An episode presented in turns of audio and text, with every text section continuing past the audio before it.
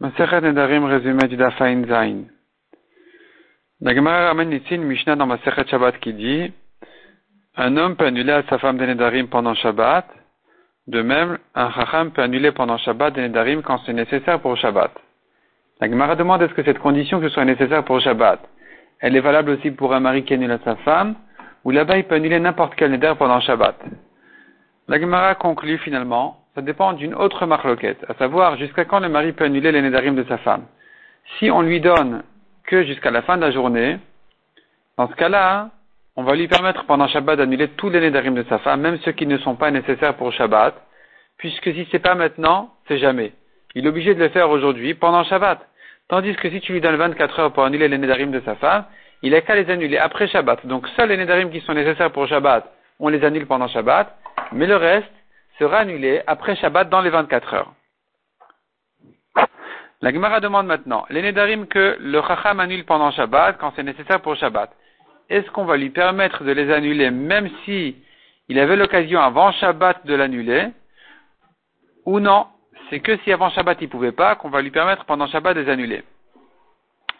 Et la Gemara conclut et dit qu'il n'y a pas de problème, même pendant même des Nédarim qu'il avait l'occasion avant Shabbat de les annuler, on peut les annuler pendant Shabbat, du moment que c'est nécessaire pour Shabbat.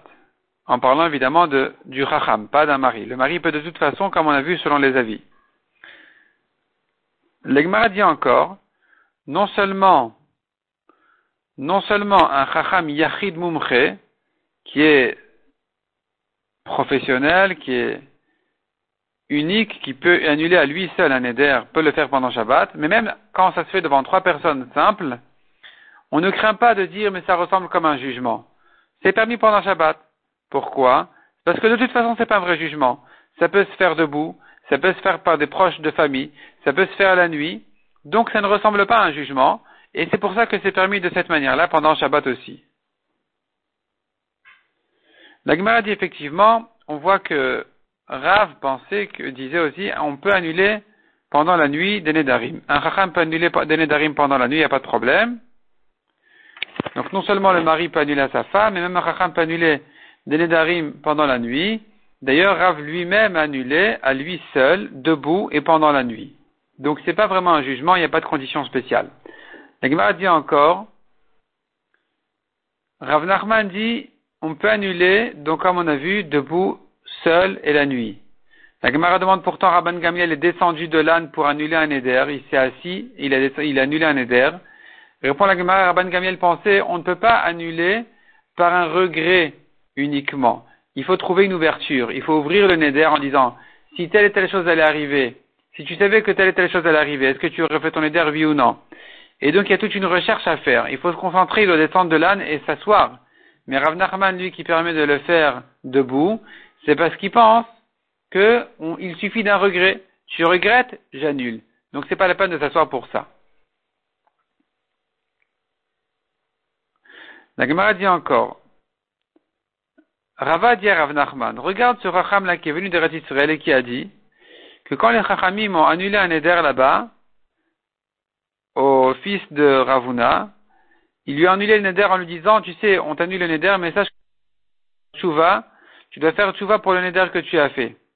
Parce que celui qui fait un neder, même s'il accomplit, c'est considéré comme une, avera, comme une avera, comme on apprend des psukim.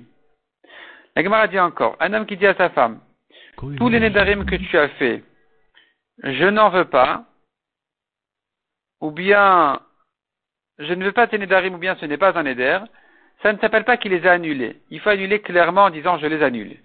Mais s'il lui a dit, les nedarim que tu as fait, tu as bien fait de faire des Nedarim. Il n'y a pas comme toi. Et, ou bien lui dit, si tu ne l'avais pas fait, je, je te l'aurais fait moi-même. Ça, s'appelle une akama. Et que donc, il est d'accord avec le Neder, il ne peut plus l'annuler.